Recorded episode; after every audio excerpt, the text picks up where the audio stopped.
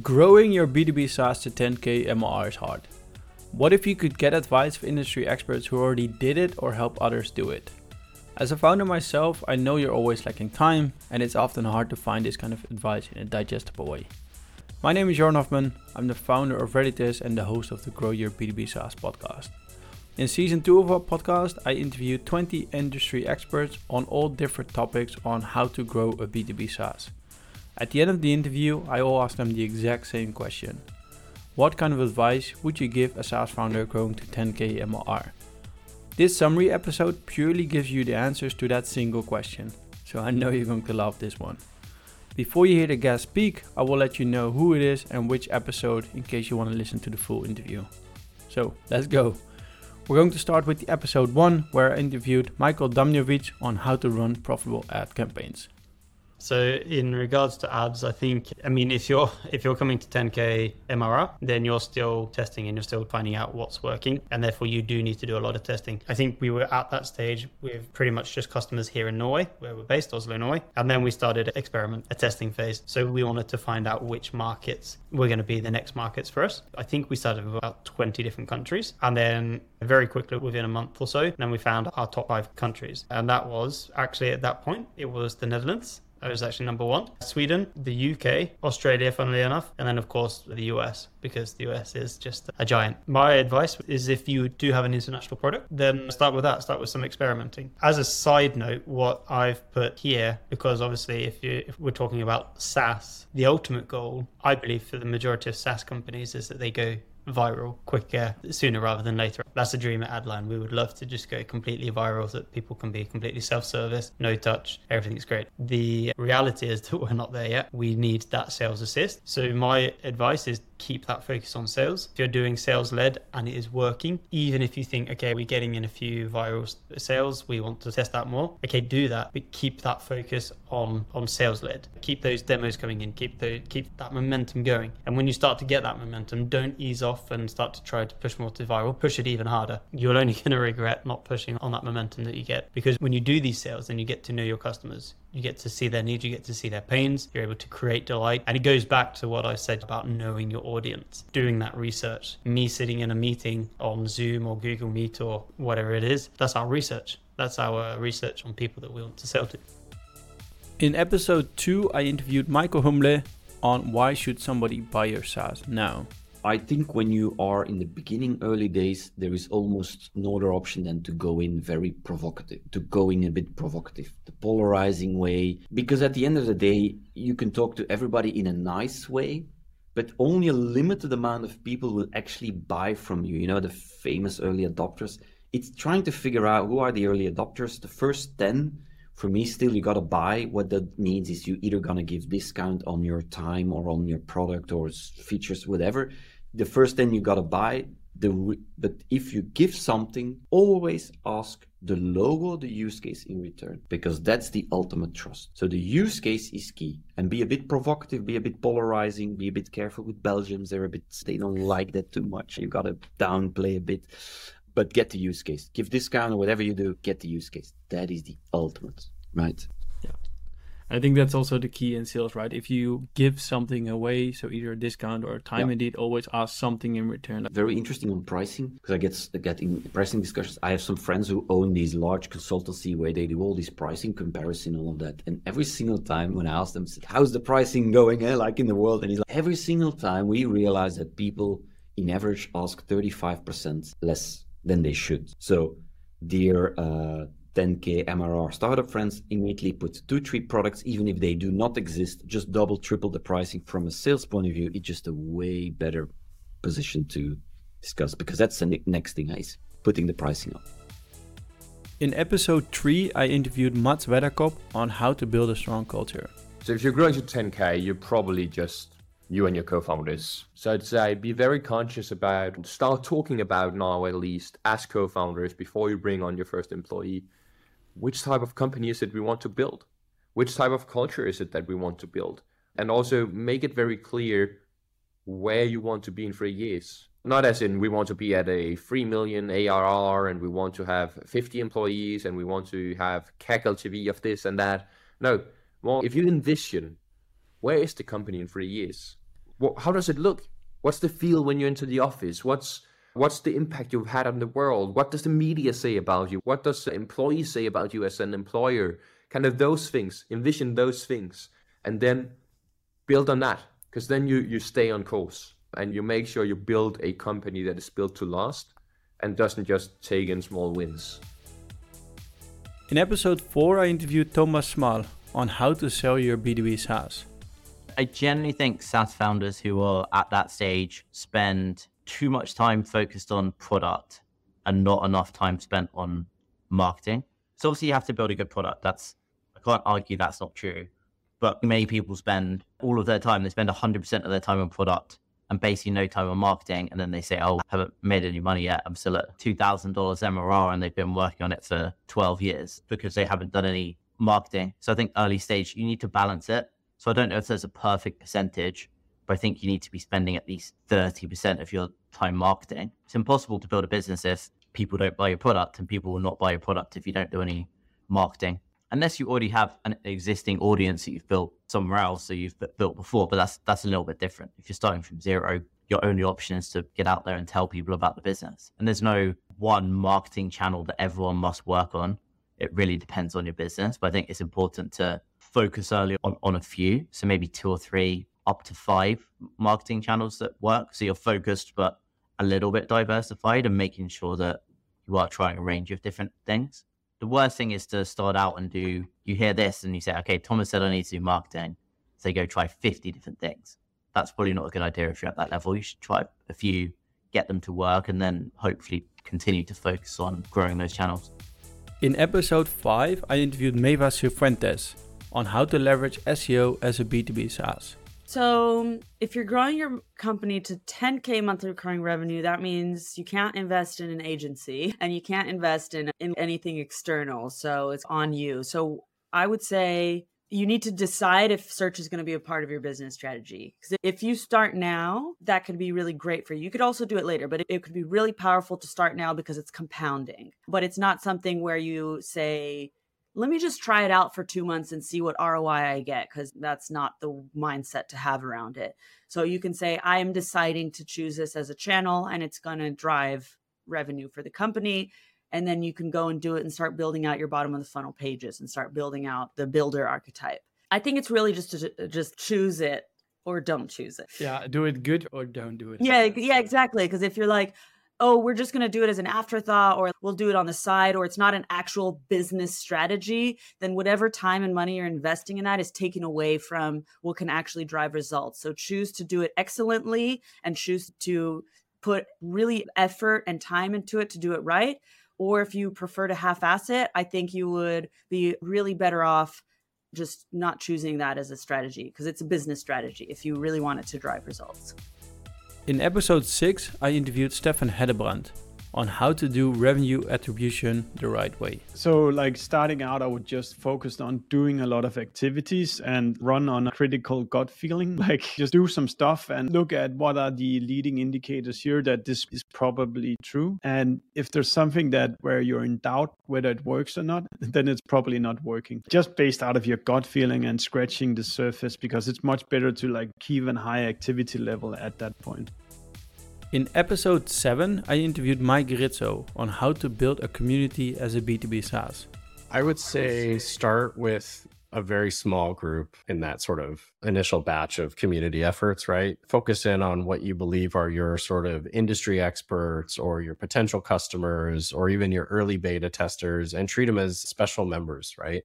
Make sure that they get recognized for the value that they're bringing to you whether you as a founder decide to set aside some sort of options that they can exercise because you issue them 10 shares for being a member of a vesting period of a couple years or you tell them they're going to get grandfathered into some sort of product but just make sure you recognize the value that they're bringing and make keep it small at first because running a community as i said of any size whether it's a customer advisory board or a larger scale it does take time and it does take dedication and you don't really want to be distracted and let people feel like they're not being heard or paid attention to. Keep it small at first, unless you have the budget to be able to hire somebody as a community manager.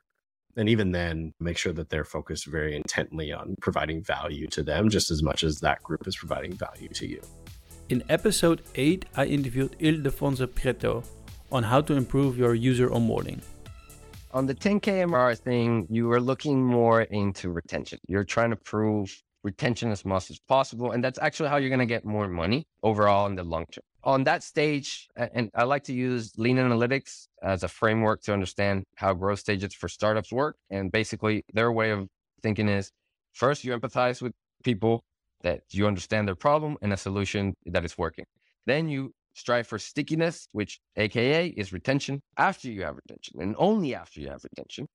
Do you focus on virality? Do you focus on revenue? And then you finally focus on scale. But at this stage, retention, everything about retention. So if you're focusing on improving the user onboarding for any reason at all, it should be to get better retention. These are, are inherently tied together. So, uh, like I said before, it's the first user experience. It's half of the news we're going to churn. So retention, it's already there. And it's almost impossible to get your, your retention curve is gonna churn some people. Like, but user onboarding, well, focus is on making that handoff from marketing to product and getting people to actually experience the value of your product so that they stay. So for early 10K, I would focus on your user onboarding efforts helping retention. And some of the tips here, because I also wrote some tips.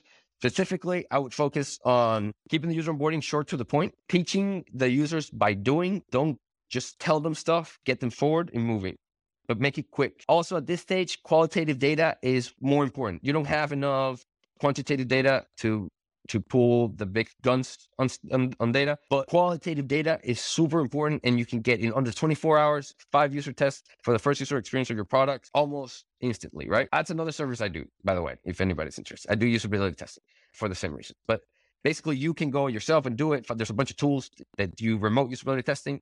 That's the data you should be focusing on. And then, like I said, focus on retention. In episode 9, I interviewed Alex Levin on how to do product marketing for your B2B SaaS. If you're early stage as a founder, you should be doing product marketing yourself. And you're not even going to call it product marketing. You're just going to call it customer discovery. And you're going to have customer interviews. You're going to engage with them. You're going to get feedback. You're going to talk with competitors. You're going to find the place where you want to be and figure out how you need to do the sales motion. Is it a demo? Is it a video you're sending them? Is it a trial? Is it an annual contract? How do you match the pricing to the value that you're making sure that people see it from your product so that it all aligns? And you're going to be doing all that stuff on your own at the beginning. Don't give it to somebody else, especially if it's not working. Don't give it to somebody else. I'd say that's a mistake I see often. Oh, this is hard and it's not working. I need to hire the expert to go fix it. Never works. It should be the opposite. I'm now seeing as a founder the signs of success in this area. Now I'm going to go hire somebody to help me amplify it. That's how you're going to set somebody up for success. In episode 10, I interviewed James Ski, how to build and grow a B2B SaaS sales team. I would say you need to get to that 10K marker by yourself. And then rather than looking for a closer, you should be looking at someone to support you with lead generation. So that's either lead generation from using and driving outbound campaigns or LinkedIn networking via your own LinkedIn profile. So someone that can virtual assistant actually is a is a good way to start that. When you're having conversations, someone is also booking meetings for you. Or also, you should look at getting a junior SDR, probably two, to just fill your calendar with more meetings. Only when you're starting to get overwhelmed with meetings in your diary should you, and you've started to generate more of that revenue, should you be considering finding a closer to, to close more revenue for you. In episode 11, I interviewed Yann Skaalen, how to reduce your CPL and scale profitable ad campaigns first of all is friends and family, the people, and you got to get the first clients to having a proof of concept. And I would say that's the hardest part, getting the first 10 clients. So when you got the 10 clients, you're not all good, but you're, you're in a lot better place. But it's just looking at us as a house. You're building a house and the foundation has to be solid. So you have to start thinking about what you're you doing your homepage, your planning. So I have strategies that three years down the road, not even touch link, but I have the diagram. So I need to do this, and then I can do this, and then I can do this, and then I can do this. So it follows. So don't try to overachieve and do everything at once. Just start with the homepage, call the outreach, friends, family, five, 10 euros a day on ads, and then the LinkedIn outreach and the cold emails. And then you, if you manage with just focusing on those things, then you're going to be a lot further than a lot of people that are all over the place. And I'm not talking to the bootstrapped guys because the other ones are going to waste the 10,000 euros uh, on ads the first month. And uh, yeah, 78% of it is going to be lost. So I like the bootstrap with the red wine. In episode 12, I interviewed Andrew Gazdecki on how to bootstrap your SaaS to a 10 million plus exit. To 10K monthly recurring revenue, I would say if you have no idea how to market your business, just start building in public. You'll find customers, you'll build your brand, you'll have people cheering you on. It keeps you accountable. You'll get instant feedback. There's so many benefits to it. You'll definitely get copied though, but don't worry about that. I always say if you're not being copied, try harder because people don't copy bad products, but that would be my best advice. In episode 13, I interviewed Lotte Geldermans. How to secure an early stage investment for your SaaS. I would always say open up shop. So put your sign up button big fat sign up button at the top of your page and start going out everywhere because you're gonna learn so much. You're gonna find out so much from your users. Talk to your users, call the ones and call especially the ones that don't return. Those are the most interesting ones to learn from because you want to convert those to use it. And yeah, really start going out there because you're gonna pivot, you're gonna change a little bit here and there. Like we've seen startups change so much from the initial idea just because they opened up shop and they just went out and talked to people. And I think like even further stage, but especially when growing up to 10k MRR, I think that's the most valuable thing you could ever do. In episode 14, I interviewed Nathan Latka on how to get capital as a bootstrapper. Any him or her, whoever, start with audience don't think about software. Build an audience first. It's going to make the software launch way cheaper, way faster, way easier. And I guess uh, you already mentioned the podcast here is, is one example. Any other great examples you can give here? LinkedIn content, email newsletter, podcast, YouTube channel, Twitter group, Facebook group, LinkedIn group, write a book, publish a magazine. There's tons of examples here. In episode 15, I interviewed Mark Stouse on how to plan, predict, and prove your go to market plan? I would go to companies or people in companies that you have a relationship with and say, hey, we really think we have something here. We'd like you to, to sign up. We will give you a hugely attractive kind of offer. What we're really looking for more than money is feedback on the product. Help us make it better and better. And in our case, we were very blessed. We had really top tier brand side customers and agency side customers, consultancy side customers that took us up on that offer. And we're absolutely at that level of ARR that you're talking about or MRR in year one. But it's not a lot of money. If you're not actively raising money in some way, it's going to be very difficult to build a business on 120,000 ARR. It's just going to be very tough.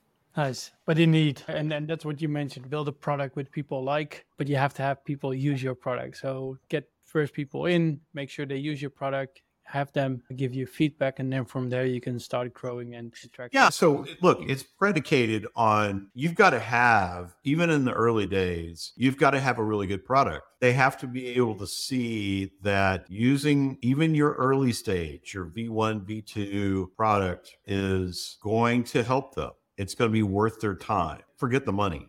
The real cost is their time. So it's got to be worthwhile for them on that one. If then it really pans out and delivers a lot of value to those teams, then you're home free because they're not going to want to give it up. And at some point, you're going to say, look, you know what? You helped us so much. We need to start charging you more for this, but we are so thankful. And so we're going to give you a special early bird only kind of deal. You're going to get essentially one third price for the next 10 years or something ridiculous like that. And that way they don't feel taken for granted. They feel rewarded. They're very likely to say nice things and talk publicly about it and privately about your product. That's what you want. At the end of the day, you're building awareness, confidence, and trust in the marketplace. That's brand. The, psychographically speaking, that's brand. So that's what's greasing the skids for your growth. In episode 16, I interviewed Andy Caruza on how to achieve product market fit.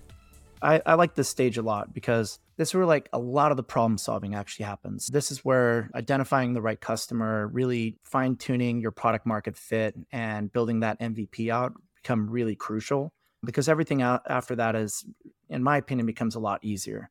But going from zero to 10K is probably probably the hardest uh, point of any business. So you know that's why it's really important to go back to the basics like i mentioned and this is the stage where you really have to identify product market fit and you have to get it because it's going to make everything else you do afterwards so much easier and more effective to scale the business from there on out. So talk to your customers get that feedback get very granular build everything brick by brick customer by customer and get right down to the problem and solve it as effectively and simply as, as you possibly can for the customer. In episode 17 i interviewed shay ho on how to leverage marketing automation for your SaaS. If you're in the motion of growing to 10K and MRR, my hypothesis is your business, you're still trying to find that niche. You probably don't have that product market fit quite aligned, but you have strong senses and you're on the right path to do it. Stay focused there. Stay focused on that market. Who are you trying to reach? What are their needs? What are their pain points? Tailor your product or your service to them. Stay absolutely incredibly close to them. That's going to be the path to actually being able to build and start to scale in that, don't forget the marketing side of it. And it's easy to skip, but thinking about your brand, building that out is going to be what really starts to help set you apart from what might be in the competitive marketplace. And if you're doing that in a way that is memorable, albeit authentic, and it becomes relevant to that audience, that's going to support you for a while. In that same scenario, customer service is key. Like staying close to that target market also means you're providing them the best customer service because that word of mouth and referral could be one of your largest channels of growth and how you're going to get more folks on board. So stay close to them, not only in the sense that you can learn from them and use that to adjust or evolve, but it can also drive that referral for your business as well. In episode 18, I interviewed Melissa Kwan on how to become profitable as a bootstrap SaaS. Focus on making revenue driven decisions, like profit led decisions. Don't focus on the shiny object. People are not going to buy your product because it's cool. They're going to buy your product because it helps them make money. And money can come in the form of time saving, right? So for us, it's you can stop doing live webinars over and over. Like focus on because you have to choose, right? You have to, in order to choose what's good, you have to say no to a lot of things. So choose the thing that people are going to pay you for. That is literally the most important thing right now. And the second is, of course, be really cost conscious. And being cost conscious means like, don't hire employees if you don't have to right? Hire contractors for their expertise to only do the thing that you need. And make sure that if someone, and this is something I'm still trying to get better at, is if someone doesn't work out, stop beating the dead horse, just fire them. Like you do not have the capital and the time to try to make a mediocre person really good. So firing fast is something that I know we hear a lot, but sometimes you just know right? Your gut feeling this person is not going to work out. And that's why in the beginning, especially, like it's so good to work with contractors because if it doesn't work out, like you just end the contract. But those are the two things I would focus on is like profit driven decisions and be super cautious with how you spend your money. On episode 19, I interviewed Joyce McKenzie on strategic finance, getting from product market fit to go to market success. I would say get your product right. Make sure your product is really solving a mission critical need and ideally is not just cutting cost for your customers, but also increasing revenue. These are the products that are most sticky, that grow the fastest, that have long term LTV. So, really make sure that your product is solving something that is effective for whoever you're going after. In episode 20, I interviewed Amir Reiter on why should you hire globally as a SaaS company. I would say don't overhire. And I would say to really optimize and automate your process before hiring people because you're going to have a lot of opportunity to automate and, and optimize your process. It all depends who you're hiring too. Obviously, hiring an executive assistant might be very different than an SDR, But I would say just keeping your standards exactly the same, whether they're in the States, they're next door, or globally. Don't lower your standards of hiring. I think that's what some people do, and I, I don't think you should. But these are your standards. Somebody either needs to meet these standards or not. If they meet those standards and they're in Colombia and their cost is 2000, that's a win. Great. But don't lower your standards to make that happen. Yeah, because in the end, especially in, in that phase, you need people who can indeed meet the standards. Just never lower your standards. Have your rules. You Yeah. break your rules of business. And I break my rules of business all the time. I could sit here talking like I'm awesome and I don't break rules. It's easy to be like, hey, Joran, don't break your rules of business. But it's hard for us CEOs not to break rules. Those were all the pieces of advice on how to grow your B2B SaaS to 10k MRR. If you love this episode, make sure to listen to the full episodes as they will be also packed with a lot of value. Before we end this, could you just do me a quick favor? Can you follow the podcast on where you're listening right now? Give it a review, a rating, a thumbs up, or anything what, is possible at the at the platform. Feel free to connect with me on LinkedIn, and if you're interested in growing your B2B SaaS, make sure to also check out where it is. For now, see you at the next episode.